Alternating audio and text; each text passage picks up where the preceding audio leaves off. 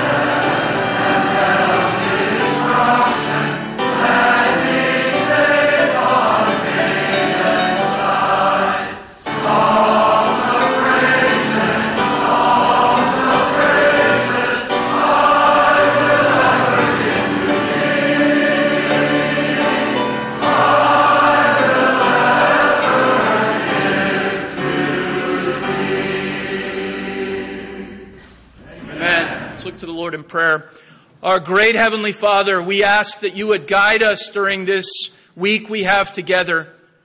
We commit our time into your hands. We ask that you would teach and instruct us from your word and from the examples in the history of your church. We ask that you would be with your servant, Dr. Grant, even as he addresses us now.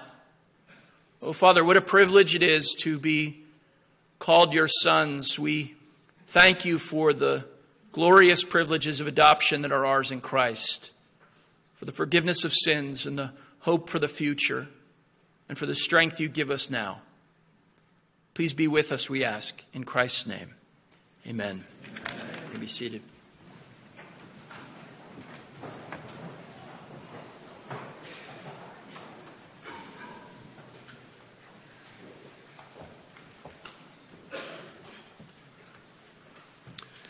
I noticed in the program that I have an hour and 45 minutes.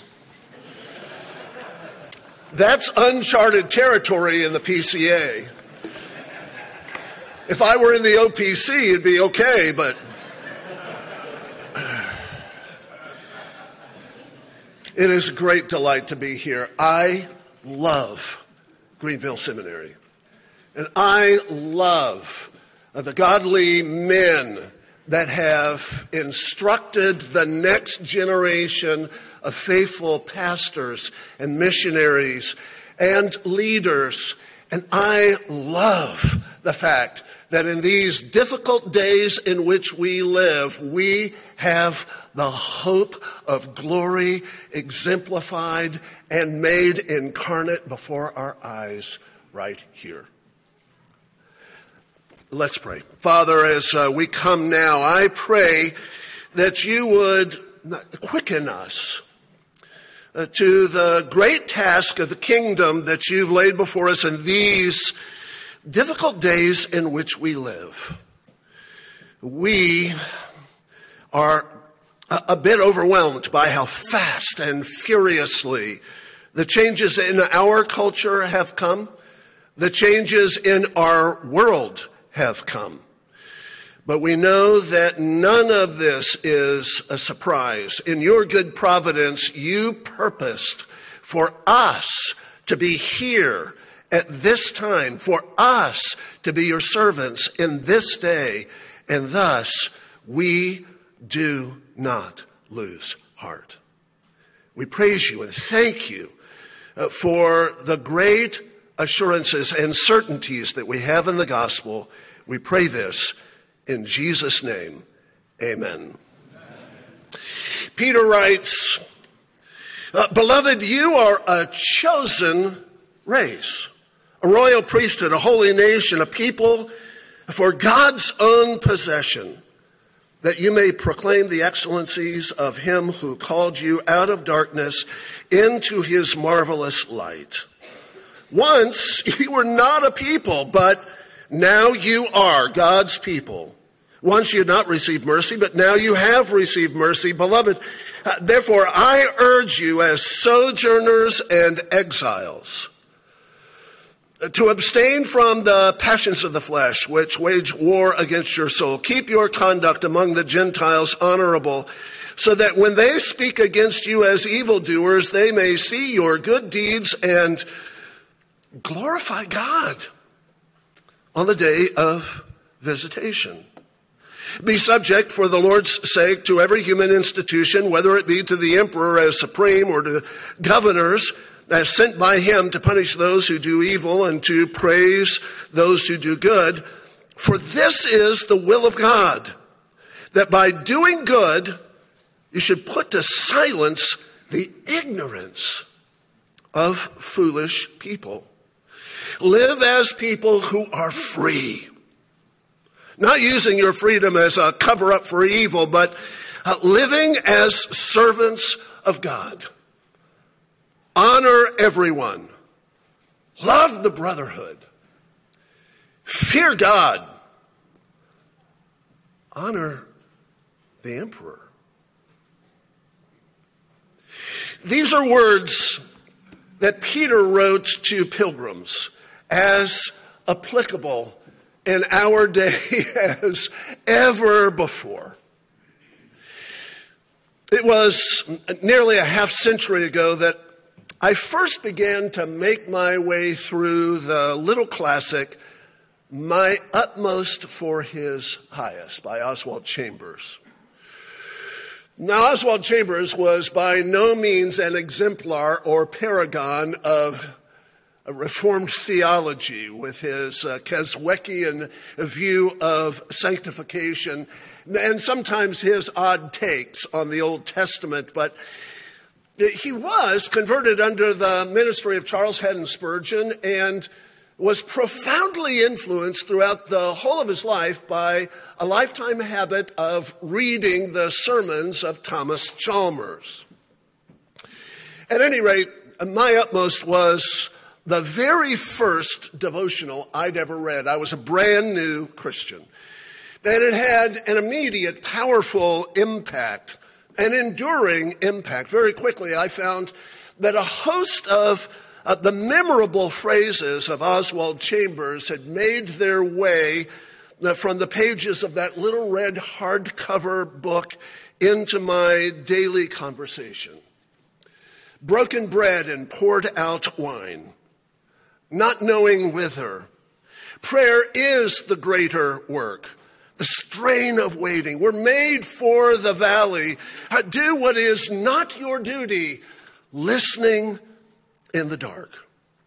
Day after day, I found that his wisdom to be pungent and picturesque, enabling me to taste and see some of the profoundest truths of the gospel that I had never seen before, never imagined before.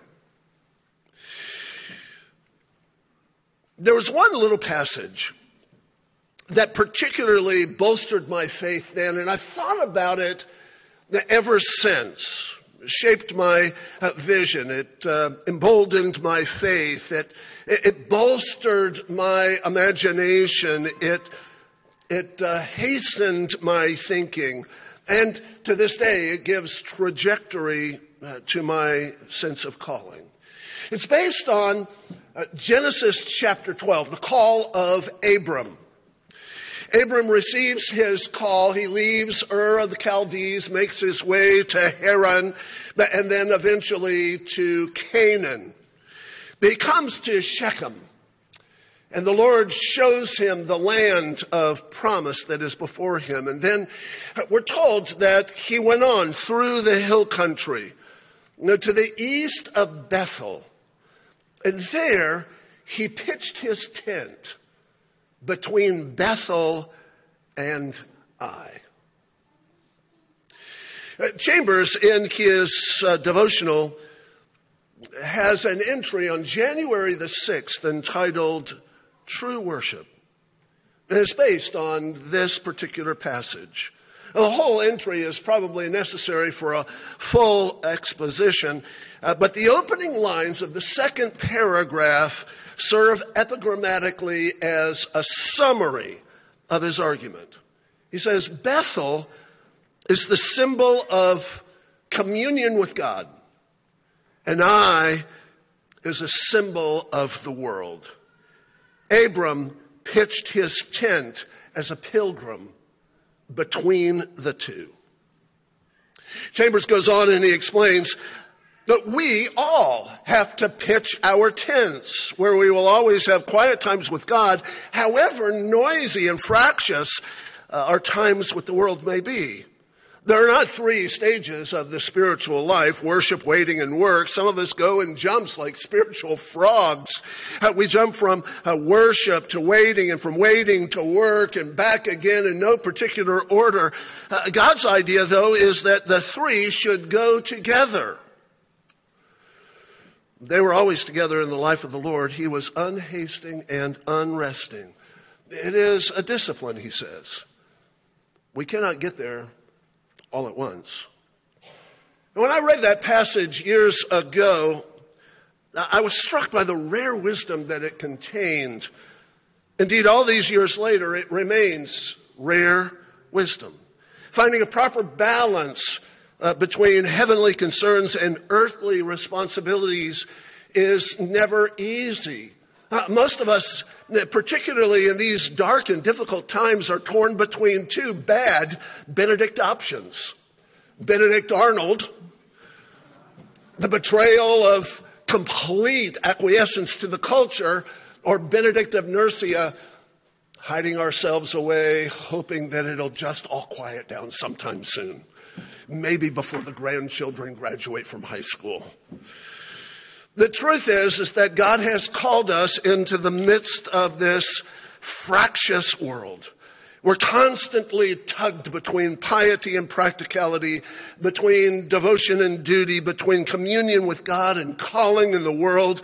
Like tending a well groomed garden or, or making a fine meal, honing a balanced biblical worldview involves the drudgery hard work, arduous labor on the uh, par with our call to the ideals of faith, hope, and love. And somehow we have to mix those together.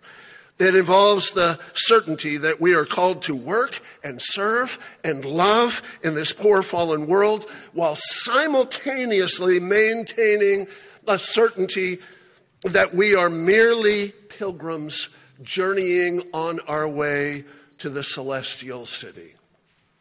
To pitch our tents between Bethel and Ai, I think is a profoundly biblical way of describing our uh, call to be in the world but not of it. To never quite be home until we're all the way home, but to never bifurcate or dichotomize our callings into upper story leaps or lower story slumps. It's a metaphor that helps me to describe a biblical worldview, a pilgrim's worldview.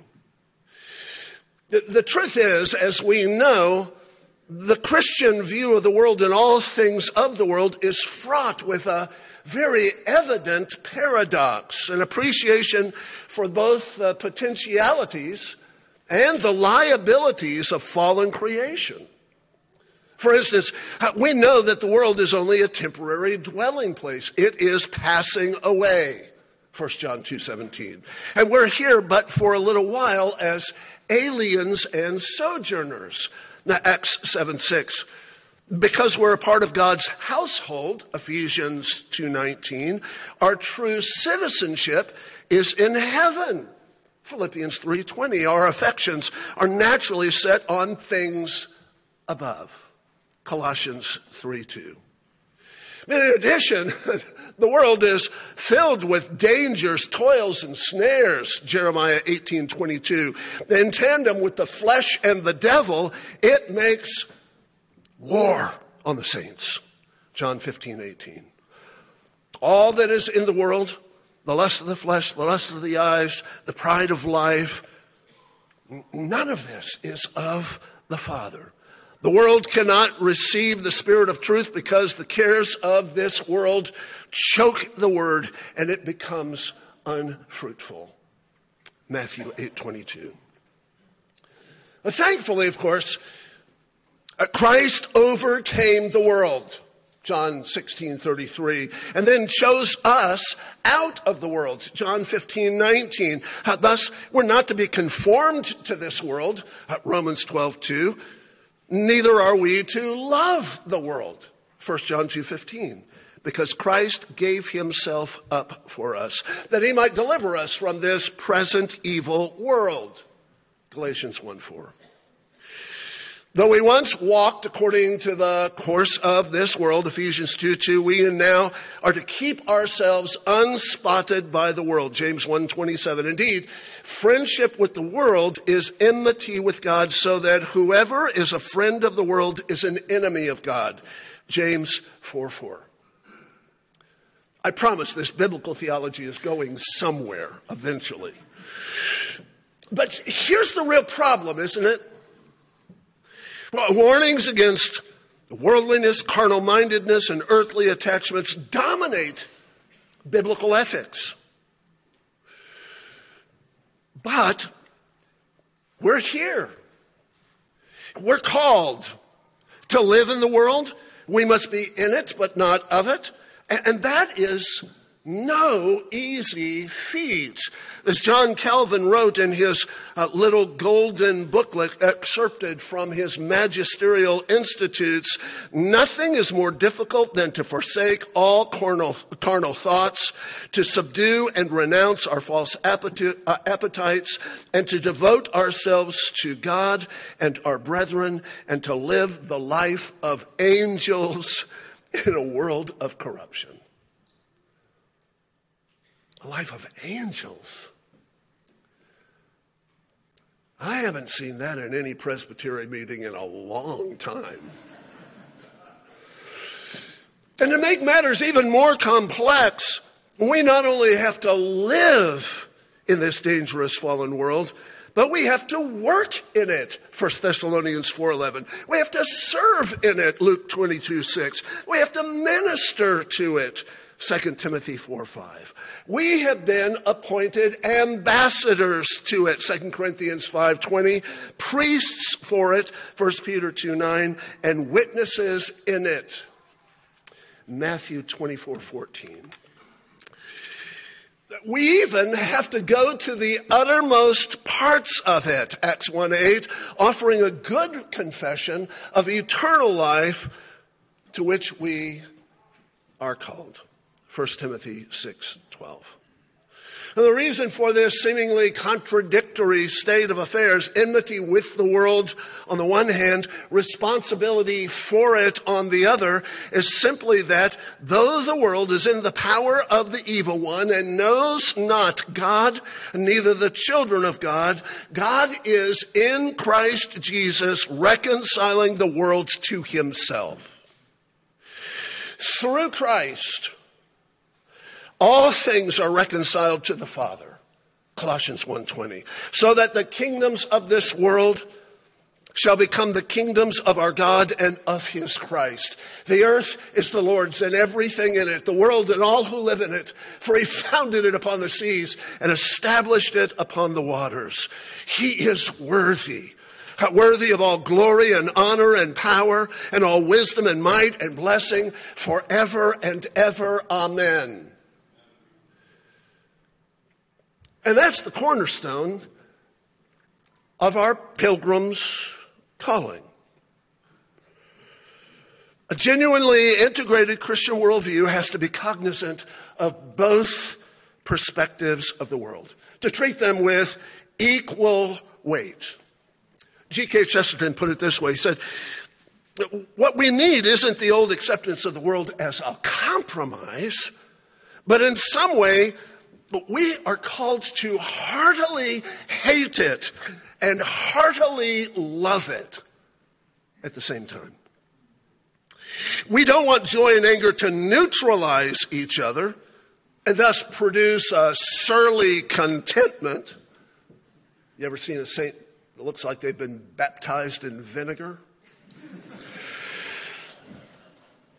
He says, we, we want a fiercer delight and a fiercer discontent. We have to feel the universe is simultaneously an ogre's castle which must be stormed and our own cottage in the wood to which we return at night to rest.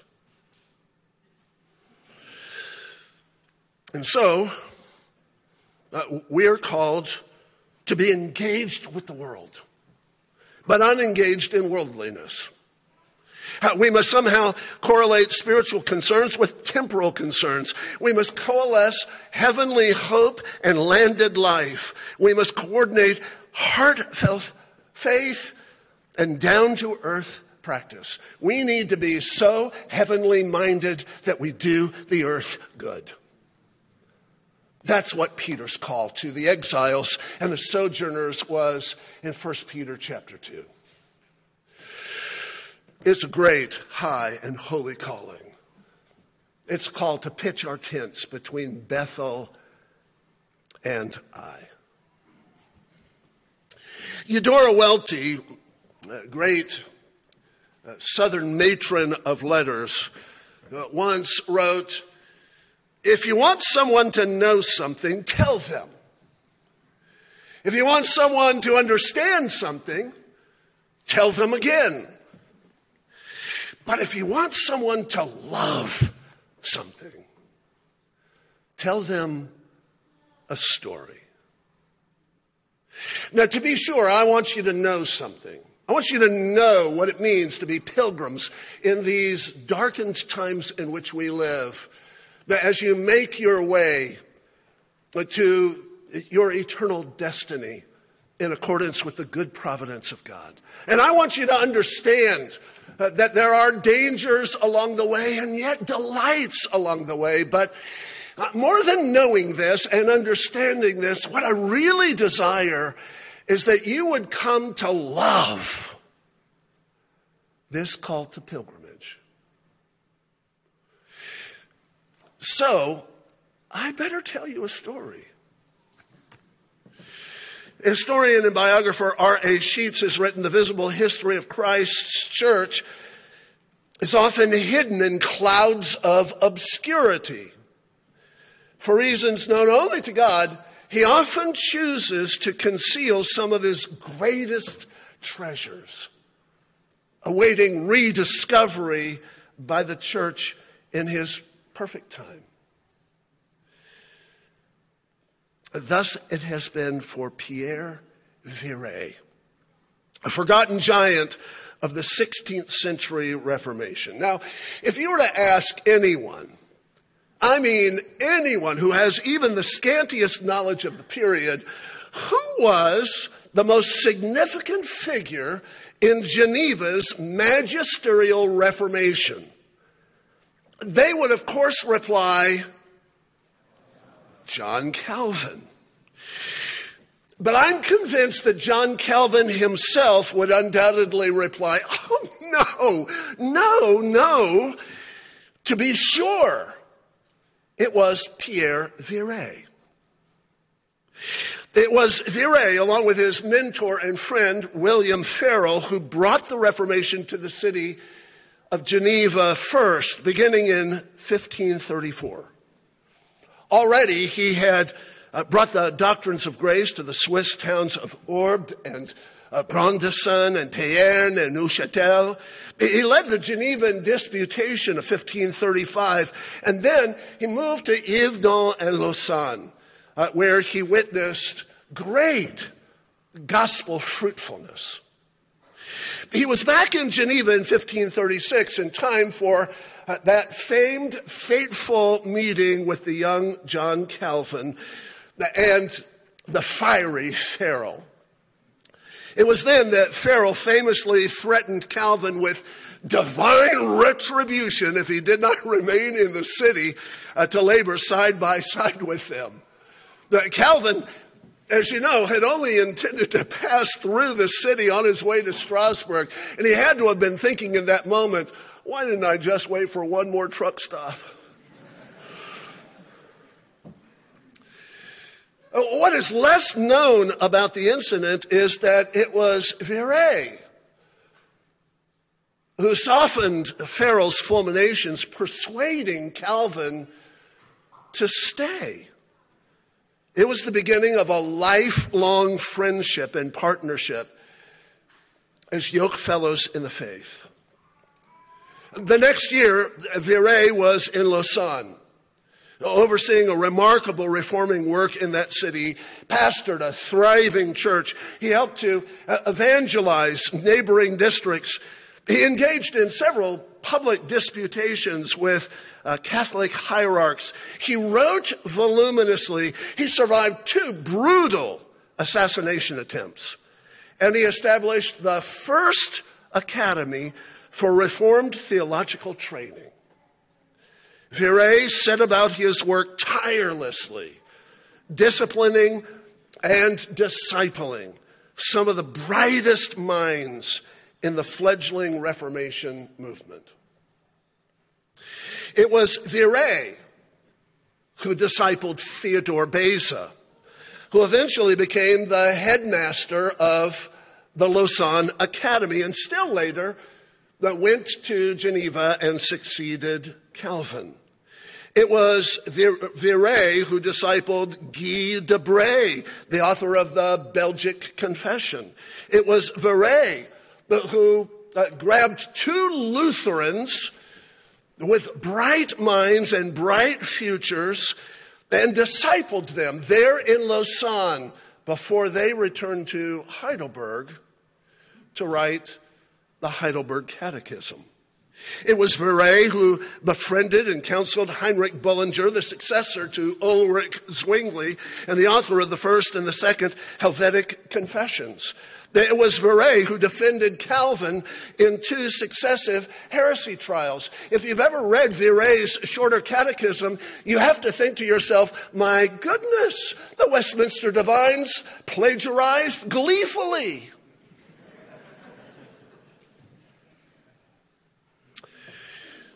When Calvin was banished from Geneva in 1538, it was Viret who was recalled to the city to do the work of reconciliation and restoration. It was Viret who sent ahead a message to Butzer in Strasbourg saying to him, Get the man a wife. It was Viret's persistent intercessions that eventually persuaded the council to invite Calvin to return in 1541.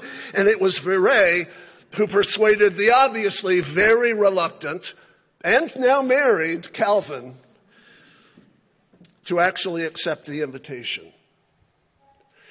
Over the course of the next two decades, Viret would serve in the flourishing gospel work in the city of Lausanne, planting congregation after congregation, and seeing the city flourish. He would continue to train a whole new generation of pastors and evangelists, apologists, theologians, educators, and missionaries.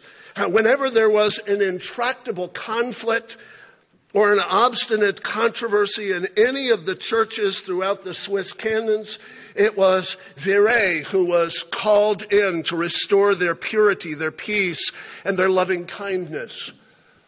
I don't know how many times I've thought, sitting in General Assembly, where are our Virets?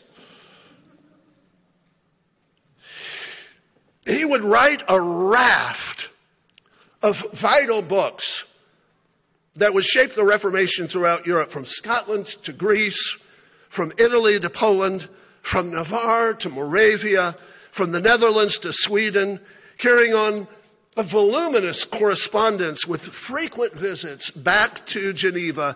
He was John Calvin's best friend and most trusted advisor.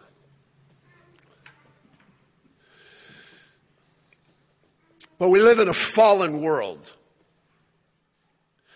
Such gospel fruitfulness was inevitably met by fierce opposition and persecution. More often than not, from magistrates, both local and imperial. After two decades of effectual ministry, political pressure from Bern forced Viret to flee from Lausanne in 1559. This, by the way, is a story that is repeated all throughout church history, isn't it? We're going to hear about Jonathan Edwards in a moment. The truth is, is that this is sort of the recurring refrain faithfulness, fruitfulness, opposition, exile. We're pilgrims. Great battles don't stay won. Viret was sent scurrying out of the city. Many feared for his life.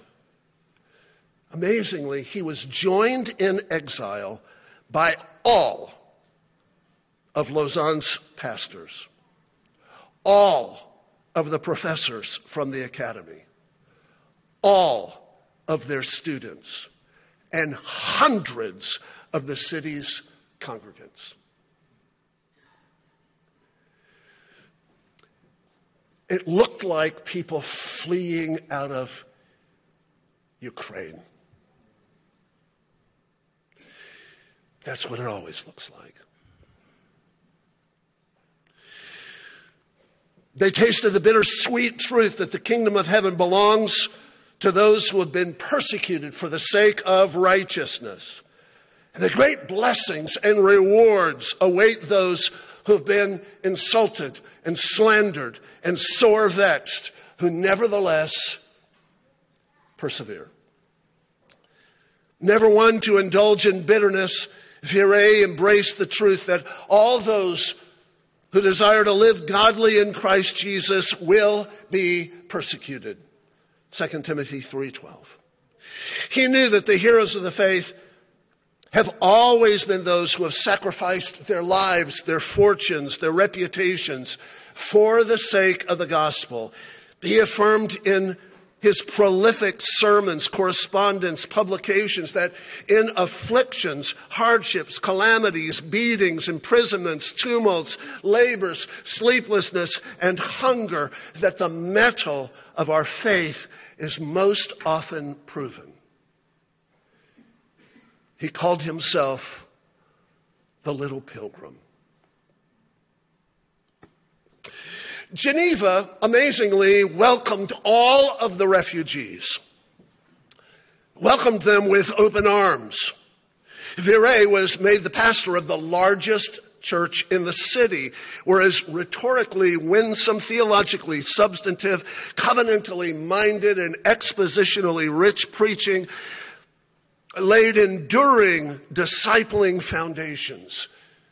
He reestablished the Lausanne Academy, now called the Genevan Academy.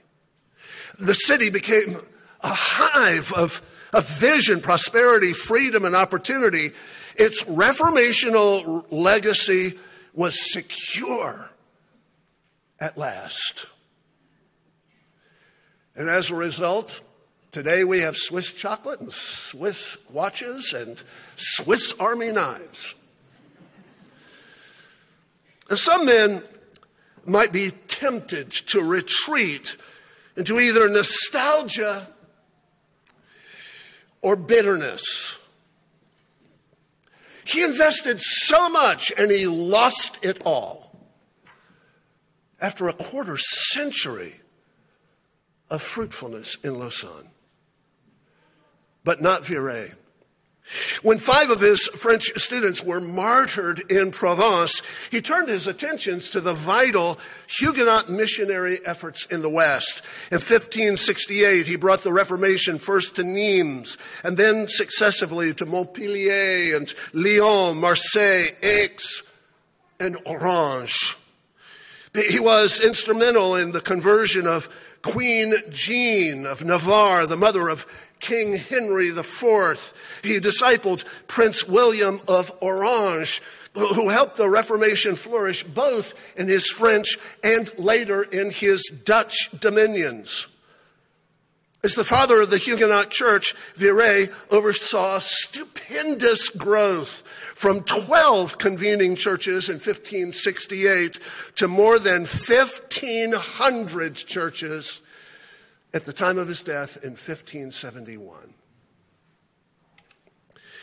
If ever there was a man who pitched his tent between Bethel and Ai,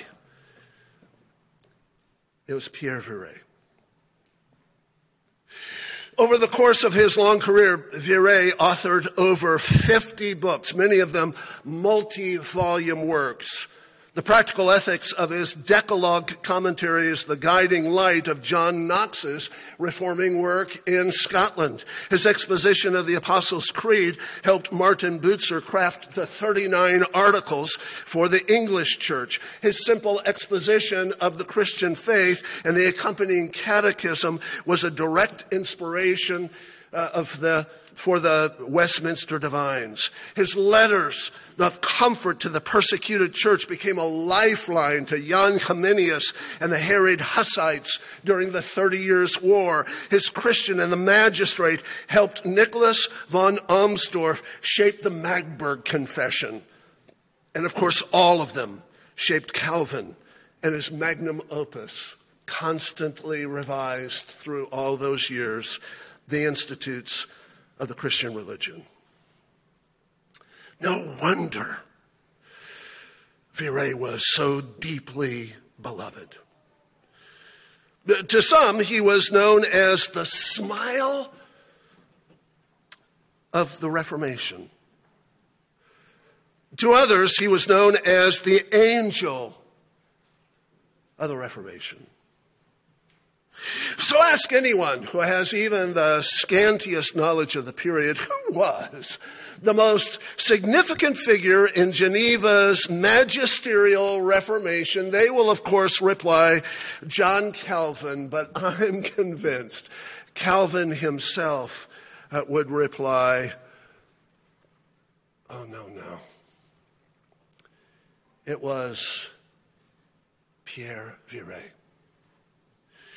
Though he suffered the slanging ridicule and the torments of civil and ecclesiastical authorities, he remained steadfast in hope.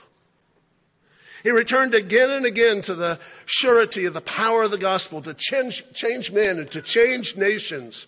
And the great expectation declared in 1 Peter 2 that wherein we apprehend, he said, both a command and a promise. In that passage, the Apostle Peter was reminding the elect exiles of his day that they were but sojourners, pilgrims. They were to keep their conduct among the Gentiles honorable so that when they were reviled as evildoers, the revilers might actually behold their good deeds and come in time to glorify God on the day of visitation. Viret was no revolutionary. He told his disciples that uh, they were uh, to follow Peter's command, to be subject to the Lord, to every human institution, including the wicked emperor supreme, to the governors who are sent by him. Thus, the command to do good, and thus the promise that they should consequently silence the ignorance of foolish people. Indeed, they were to live as people who were free, uh, not using their freedom as a cover up for evil, but as servants of God, they were to honor everyone, love the brotherhood, fear God, and honor the emperor. Viret's great purpose, like Peter before him, was reformation, not revolution. He therefore encouraged his beloved brothers and sisters, oft beleaguered as sojourners, to be the best of subjects. He declared, There is no doubt that rulers are beyond compare much better served by believers who know the gospel than by any other men. Let us, by resistance and reformation, prove that true. Of course, it was the Apostle Paul who first talked about uh, resistance and reformation. He said, Do not be conformed to this world. Resistance but be transformed by the renewing of your mind so that you may be able to prove what the will of God is. That which is good and acceptable and perfect. I often tell uh, folks in our church, isn't this an incredible day in which to live? The pretense is crumbling away all around us.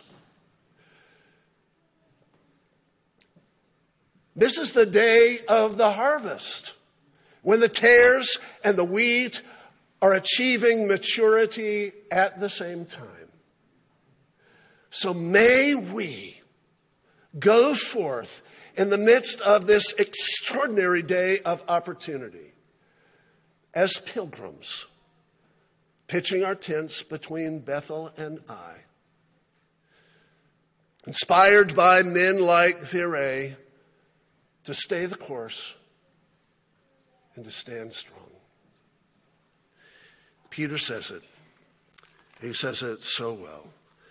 Beloved, you are a chosen race, a royal priesthood, a holy nation a people for his own possession, that you may proclaim the excellencies of him who called you out of darkness and into his marvelous light. Let's pray. Oh, Father, we cry out to you for the hurting all around us, the brokenness that we see every day, the confusion in and outside our churches. And yet, simultaneously, we are buoyed with hope. With the Apostle Paul, as he declared to the Corinthians, we do not lose heart. But instead, we put our trust in you and in the power of the gospel to change everything. We give you praise and honor and glory, the praise, honor, and glory that are your due. In Jesus' name, amen.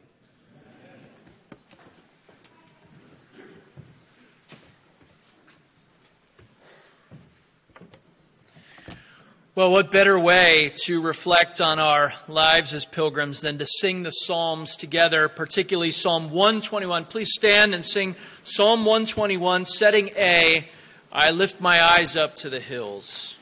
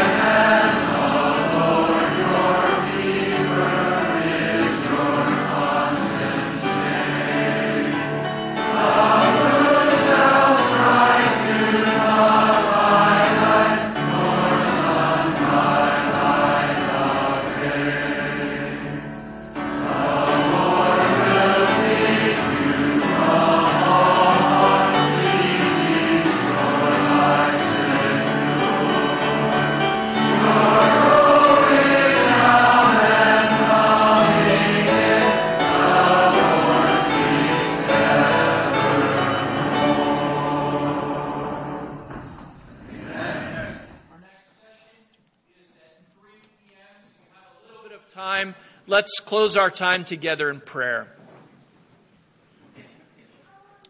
Our great God, once again, we give you thanks. We thank you for your word, which gives us clear instruction about how we're to live. You've given us everything we need for life and godliness in the knowledge of your Son, the Lord Jesus Christ. We thank you for your Spirit who's at work even in our midst now, convicting us and training us and thoroughly equipping us for every good work. And so we give praise to you, our God and Heavenly Father, and ask that you might continue to be with us and continue to teach us. And we ask this in Jesus' name. Amen. Amen. Dismissed.